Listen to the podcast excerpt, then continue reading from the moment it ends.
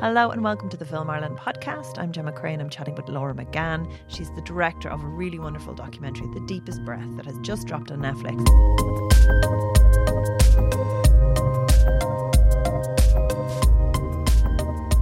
Thank you so much for chatting with us. It's my pleasure, Gemma. Thanks a million for having me. It's lovely to talk to you again. God, I loved uh, Revolution so much. It was just such enjoyable. So it's lovely. Like it's lovely to go from something so um, local and great crack as well to something so um, enormous and cinematic as as a film, as a, as a piece of art, as as the, even the narrative structure is so dramatic and and clear cut. Tell me a little bit about how you came to the the deepest breath how how the you were drawn to like that really fascinating world. Well it was certainly a, a gear shift for me as well do you know because initially i thought oh this could be a film you know and i'll go about it the same way i did my last film and but from from really day one it was clear that this had kind of it had more cinematic potential. And and i suppose uh, just to go back yeah i, I read about stephen and alessia in the irish times and I Google, I had to go, I didn't know what freediving was. I Googled what is freediving. And I was met with these like these images of people behaving more like seals and dolphins under the sea, like looking like they didn't have an urge to breathe. You know, they were just fine, happy swimming. I just couldn't believe what I was looking at. But also, visually, it was so stunning. Like you had this light coming in, this blue, and and this like diver just like floating, like like a you know like a like a dolphin and it was just really really beautiful. And it it was something I'd never seen before. It's not very often you come across something that you're like well this is entirely new to me. And I suppose so it started from there and then I got uh, I slowly but surely was chatting to started to kind of talk to people in that world and get to know more about Stephen and Alessia. And it it just took my heart like immediately like absolutely immediately. It has been, you know, taken over my brain every day since. Um, and and it was really just this, yeah, it was the fact that it was a story of like immense hope and love and adventure, uh, passion and and and and then like some pretty complex feelings around grief and and just life in general you know it just it just said so much to me. And i you know sometimes you think god i'm getting i'm getting a lot from this. I wonder if anybody else will kind of feel that way as well. Maybe it's just me but it's it's so amazing to hear now that people are are getting those same feelings and are and are, are touched in in the same way as I was uh, to the to Stephen and Alessia's story. And I'm really self-censoring as I talk because there's I mean you know you you open the film with a discussion about death it's such a dangerous sport but I don't want to like I would advise anyone who's planning on watching it don't google anything obviously and then sit down and watch it because you you do such a beautiful um example of of that withholding of information the release of it at specific points um delving into the the characters of these world and and um i think alessia is such a wonderful um example because you like she's she's such a driven young woman. You go into her childhood you go into you know what really spurred her on those those kind of peaks and troughs and then how stephen was such a a, a pillar of support for her and how the pair met and began training together like it just it really goes into the the bits and bobs of of the the relationship in in a really intimate way so you're you're brought along like that but i mean obviously it's it's a danger you, we know things are going to happen from the outset we just don't know what if you don't google it. Yeah i suppose like I, I i thought it was such a fantastic story that i you know that that you know was their lives that i um i wanted to try and make a film where the audience was going along on it with them you know that you're with stephen and alessia. You don't know anything they don't know. You're in the moment with them. Um and and i thought you know initially because it the story had happened before i you know beginning middle and end before i even got to it um you know you're really depending on like was that filmed on the day and over and over again uh, when i went looking for stuff like it was there now sometimes it took a year to actually get it but we had an amazing team. We Aoife Carey is an Irish. She's an editor and a archive producer. She did incredible work with with some other people to put the tentacles out all over the world. Like sometimes there'd be a scene and we would just have one photo. I would say, is that somebody holding a camera in the background? And would say, who's that? And we hear, that's that's Stefano. We're like, right, where is Stefano? this is like 15 years ago, this scene. And we're like, right, Stefano, do you still have that footage that you shot in 2006? He's like, I'll have a look up into the wardrobe, into the finds the hard drive, come back. And he's like, yeah, I've actually got 500 gig of stuff around that time. And like, that's just one example, but like, that probably happened about 20 times because there's so much coverage. Like there's so much coverage. And it was just there and it was in people's wardrobes all over the world.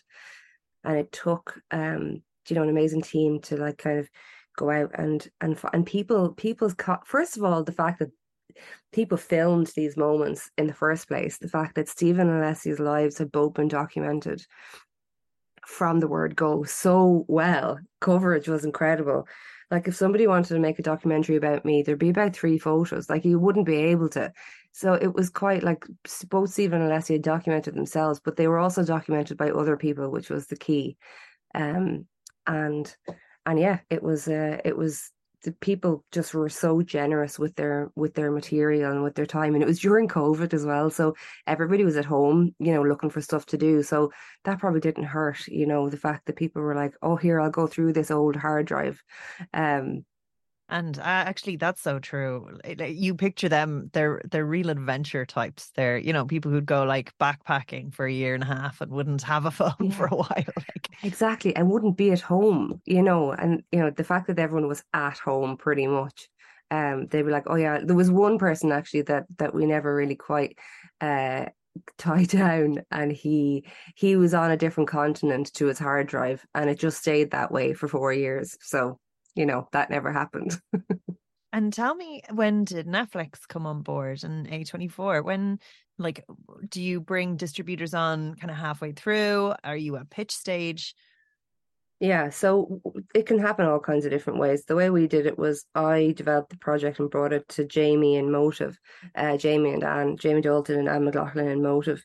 Um, they're an Irish company, and then we, Jamie, immediately saw the potential in it. You know, he saw that okay, we could get a small amount of money for this, or we could try and like get a bit more, make it more let like because the potential it could just stay in Ireland, and we just thought it had a universal appeal that we wanted. We thought it could be something of interest to people outside of Ireland. Oh, you know? hope, energy, excitement, tension, suspense, like it. Yeah. So we we thought it had like a the potential to to be a, to be a bigger film. Um, and so Jamie uh, had the link with John Battsek in Ventureland in um, in London, and John had made like some films that I had um did like my favorite films, like uh, Searching for Sugarman.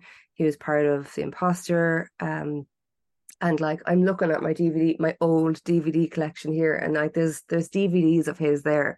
Um, and I remember going to like talks you know, and you know, by John and taking notes up the back. Um, and and so I was, you know, it was quite intimidating, kind of going over and pitching this project. But John was just immediately on board as well, and that was like, okay, shit, right, you know, this okay, this pressure's on now. Yeah. And me and Jamie, I remember walked came out of the office and we're just like looking at each other like we just we just couldn't believe what had just happened. So so it went from there really, and we worked with John and um and Sarah in Ventureland, and we put together a trailer and we we shot some bits and pieces and then we went out to pitch. So we pitched a number of different companies in the states and then we went with a24 and they were just amazing. They saw the potential in it like from the word go as well and were really really supportive brilliant guidance but also kind of let us make the film that we wanted to make so really gave us space as well and so that was all like march mm, probably like actually maybe like april 2000, 2020 so you know what was going on at the same time like everything was just kicking off so so it, in a way it, it, it um yeah it, it all the research and everything happened kind of during lockdown and then uh, we made the film. We finished it. Uh, we took two years, and and then after that, so it was kind of two years before and then two years after. Um, so four years really overall that it that it, I've I've kind of been on it. Um, and and then Netflix came on board when it was a fine cut. So a fine cut is that's you know you're everything is honed. You're still waiting for your grade and and things like they were they were happy with the story, or is it very polished much? Project? Yeah. No, it wasn't. Yeah, so we're still waiting on our grade. We still hadn't done the grade or the or the sound mix uh, or the online. We just had we pretty much kind of finished the film. Do you know? Pretty much. That's brilliant. As in the editing, finish the edit. Yeah to a post house, or is that still, or do they just buy the rights to it and then process certain things through there? Like it's just, I'm just interested in the procedure. Yeah, yeah. It's it's basically much. It's a very simple process. It's like we we've made the film and then they they buy it. So it's as simple as that, and they buy it outright. They take it off us. They have it now, and it's theirs. So that's kind of it's like selling somebody a cup, you oh, know. Okay, so they didn't, they don't have any. Just say they wouldn't give notes if it's only had a fine cut. They wouldn't say then come on board and go, oh, we actually don't. We'd prefer if the music was more like this, or it, they'd just buy it. There were conversations, so like you know, they're such an amazing team of people. Um, Kate Townsend is at the is at the helm at the moment, and she's just fantastic. Like she's been in the business for a long time and she's such a talent and she's so supportive and she's really got incredible she's got an incredible eye um so there were there were a few small notes that we we kind of went back and forth on them but we worked really like collaboratively. You know it wasn't like anybody coming in you know making demands and we weren't making any demands. You know it was just like they really liked the film. They were really supportive of the film and of us and um and we just kind of worked together. There was a conversation you know and there was a number of conversations around the um around the opening you know because there's a three minute basically like a three minute shot is one shot. Well it's two but uh and that's quite unusual. Do you know what i mean? For uh for a film to open like that you know a lot of films will open with like super something like really quick and catchy and and we were like no we're going to open it with this like really long shot. But it's very atmospheric as well though and it's yeah. like it goes for so long. Like sometimes yeah. when i watch people underwater i try and hold my breath. If i'm watching a screen to go ah you wouldn't be able to hold your breath for that long. But i mean that's that one you're and like that's what i did. That's what i did when i saw it for the first time. So that's what i was hoping the audience would do. Um so like they took a risk with with that but we were just so committed to to keeping it um, and they were as well um, but everyone was a bit nervous you know everyone was a bit nervous like sh- we all feel like this is a great start but like is it oh no it's really powerful and it's so because i think uh, all the fact that it is just a woman under the water for so long for like but it's mm. so immersive the whole film the visuals the the the the story but like eh, the way everything splices together the soundtrack is just unbelievable. Tell me a little bit about getting all those things together. Like you do you said certain things are reenactments. It's actually hard to tell when you're watching it what is um because it's so it's quite seamless and the the pacing is so fast yeah, I suppose um, it was. You know, we we'd eleven months in the edit, so Julian Hart is a is a really talented editor, and we worked really closely on putting like building a scene as much as possible out of the archive. You know, and it, it's scene by scene. You know, it's really like it's kind of like that kind of narrative structure where you're you know you're moving from moment to moment, and we would we would use the art. He was so good at like really using the archive to make it feel like there was even more than there was, you know, just really, really talented. And then it was a matter of going, right, there's this bit, there's this moment that's really important that we need to see it. And it wasn't covered on the day. So, and and so we went scene by scene and, and I storyboarded out like what what we had and then what we needed to do. And then we we literally sat down and went, right, well, where can we get a shot where there's really great visibility. There's a diver tiny in the in the middle of the shot, but it's just vast, and there's no um you can't see the surface of the water and you can't see the bottom, but it's a super wide shot. And where do we get a shot? Where in the world do we get a shot of somebody swimming under under a roof of rock and we had all these lists of lists of shots and it was a matter of looking looking and going right how can we how, where can we shoot all this and we, we eventually like we went to Dahab in Egypt we filmed filmed there. We filmed in the Bahamas at Vertical Blue and then ultimately we did our last pieces of filming in Mexico. We filmed in a cenote which is like a big sinkhole in the forest. So it's fresh water and you're in the middle of the like sorry it's not forest it's the jungle. And um it's just like they have these all over Mexico. And it's the it's the image in the poster you know when you see her swimming up and you've got the light like midday light streaming in and the rest of it is just like pitch black because it's like a bottle. Goes down like this and then it opens out. So you've got this massive cavern but it's actually there's only this tiny little hole at the top to actually for the light to come in. So that's what creates that shaft of light going all the way down to the bottom of the snow cenote, which was about 50 meters deep. Um, and then we filmed in the um, in the sea as well, out quite far in the sea. And that was really like, as a filmmaker, like this, to make this film, like to deal with like such incredible amount of archive, like both Stephen and Alessia's lives had been so beautifully documented, you know, from when they were so small. Uh, but also then to get to film in these incredible places like not to mention the interviews were just a whole other amazing journey but um but you know basically making a film then under the water in the sea with free diving cinematographers scuba diving cinematographers you know people keeping an eye on sharks you know over there you know me holding on to a blue noodle thinking what am i doing here it was amazing it was really amazing Sounds so incredible. I'd say scuba diving, free diving uh, cinematographers are hard to come by. like it's a niche and niche. It's pretty niche, yeah. You've two two particular skills there. So, um, Julie Gauthier was our free diving cinematographer, and so she was with us in Mexico, and she did the filming out in the sea, and and so there was Julie, and then there was like a number of safety divers. Then there was the divers, and then there was me, and they're all like super fit, like really just know what they're doing in the sea. There's me holding on to my noodle and like, you know, flapping around the place. And and they'd go down and get the shot and they'd come back up and they'd show it to me.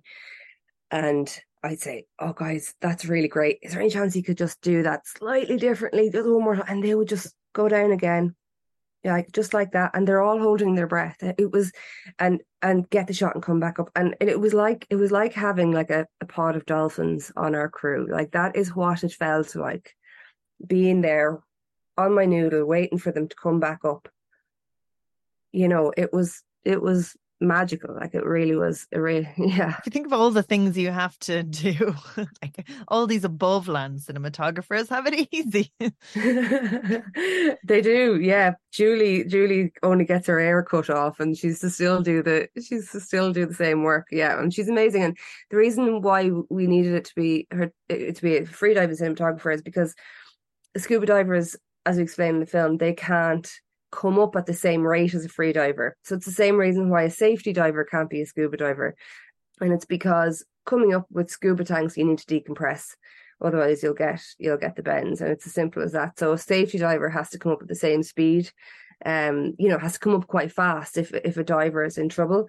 And it's the same with a with a cinematographer. They they're you know, they're coming up and down a lot, showing me the shot, going back down again, moving with the diver, you know, to um uh, to get the shot. They need they, they're not just static, and that gives it like an interesting element because a lot of what we see in underwater, like you know, um, films or or it, it's all shot by scuba divers. The majority of it is so. To have something shot by a free diver means that like it has that freedom of movement, and you just don't normally see that in uh, in underwater stuff. So it was a really unique opportunity to to feel to use that kind of technique sounds like it, it sounds very rewarding and also quite physically grueling for if you're in if submerged in water for for that amount of time and, and a shoe time.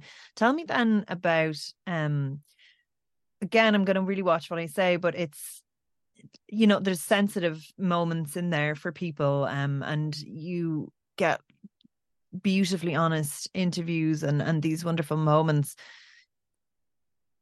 and parts of the story are very very um tragic and deal with loss. Was that difficult for you as a director to spend time with for that amount of time? Because obviously this is still something that's very close to people um it's such a small community. Everybody knows everybody um you know like and again because it's it's it's no secret that a bunch of things happen so we can just talk in the abstract. But yeah. like it's it's very personal yeah it's very personal and and you know um it's I, I think um no no I didn't find it hard at all. It was just such a pleasure to spend time with like all of the people who we spent time with in the film and and in that world and really like you know they just brought me in like because I didn't know anything about freediving either so the so they they wanted they wanted to tell this story themselves you know they they wanted to um you know they thought it was an important story to tell and and they wanted to explain uh, let people know what what it was all about but also um they were just so open and and it wasn't it I've had, you know, I've I've uh, you know had loss in my life as well, and and like I kind of like think that I was almost like kind of I was comfortable to talk, felt comfortable talking about it, and and I think that probably helped a little bit. That like I wasn't trying to shy away from, you know, the the tragedy, um, and and you know when some you know something like that happens and somebody, you know, is a young person, it's um it's a certain like it's an absolutely um traumatic event. And and it's something that people can't get their heads around. And and like talking it through with people um was you know they were so open. They were just so open and um about how they were how they were kind of like moving on and how they lived with it and how they continued to live with it. And i found that fascinating because i actually thought they were like a lot of the people in it were really amazing the way they kind of framed it in their own heads you know? Yeah because I, I, suppose it is something in that realm you are faced with your own mortality. Like i mean it is such a dangerous sport that you're aware of that and and i know one of the the like very early on like there's like a loss of somebody in the community that's that's spotlighted and you can see like that tremor really affects people because i suppose at any point it could be anybody as well um and yeah like we do get and i suppose it's as much about celebrating people's achievements and their um their lives as as anything else so it is it is lovely to watch and it does have it just is such a warm film about the sport as well like and about that community. It's like we're all passing through do you know what i mean? And and it's not always a tragedy. Like it is obviously this is a tragedy but there's an, there was an awful lot to celebrate as well about the story um and and um and that's really what made it possible for you know me to really like tell the story was that there was so much to also celebrate as well. And was so the edit, I think this is very interesting how you pinpoint those specific moments that you went through all the research, said this is what we're going to focus on and talk about, and then go, this is we're going to find the footage then to support that. Did anything change because you were aware of the story? Did you have to lose anything for technical reasons or like editorial choice then when it's in there? Was there anything in the story that you would have liked to have covered if you could and didn't get to? No you know we were we were extremely fortunate with this project with that like you know we knew the story um very early on and and we were very fortunate in that we uh, we got to tell the story that we wanted to tell you know that was there that was the kind of what we felt was the best version of it. Um so in that way um no we we really um yeah we really got to make the film we wanted to make. Did anything sort of change for you at any point from that? Did you always know it was going to be this or like hoped that it was going to be this or you know did your understanding of the the process changed as you got to know more? Absolutely. Like we we had an extended research period because of COVID and we couldn't film like out of our 16 participants, they're from 10 different countries. So, you know, there was a delay with we kind of getting kick, kicking off doing our interviews and um and so we did and and I was just up here in my attic, um, you know, talking to people. And that really and and reading and you know watching other things and and that really um paid off massively massively. It just gave me a deeper understanding of the story and it gave me a chance to kind of like be with the story for for longer and think try and think about it in different ways and you know we wrote a, a kind of story document and we structured it different ways and we looked at different ways to to kind of tell the story. Um, and we always came back to the original way that we wanted to tell it, but we really kind of examined it. Um, and that for sure is it, it is is on the screen. Do you know? And tell me, what's the response been like? Initially, like we showed the people in the film the the film, and and they were really positive, and they said that like it was fair, and that they were you know they were happy for you know, for us to continue on with it as it was. And and so that was massively important to me. That was the most important thing to me. And and now putting it out, you know, on Netflix and the fact that it's getting from audiences, it's just getting like such a beautiful response and people's messages have been just so lovely and and people have really kind of just connected with what I connected with about the story. So for that I'm just absolutely honored and like just delighted that that it's um yeah that people are kind of like seeing what I saw in it. Like it is so it is so beautiful and it's such a it's such a, a, kind of an intense emotional journey as you're as you're passing through. So I would heartily recommend. Thank you so much for chatting with us. Thanks, Gemma. Lovely chatting to you.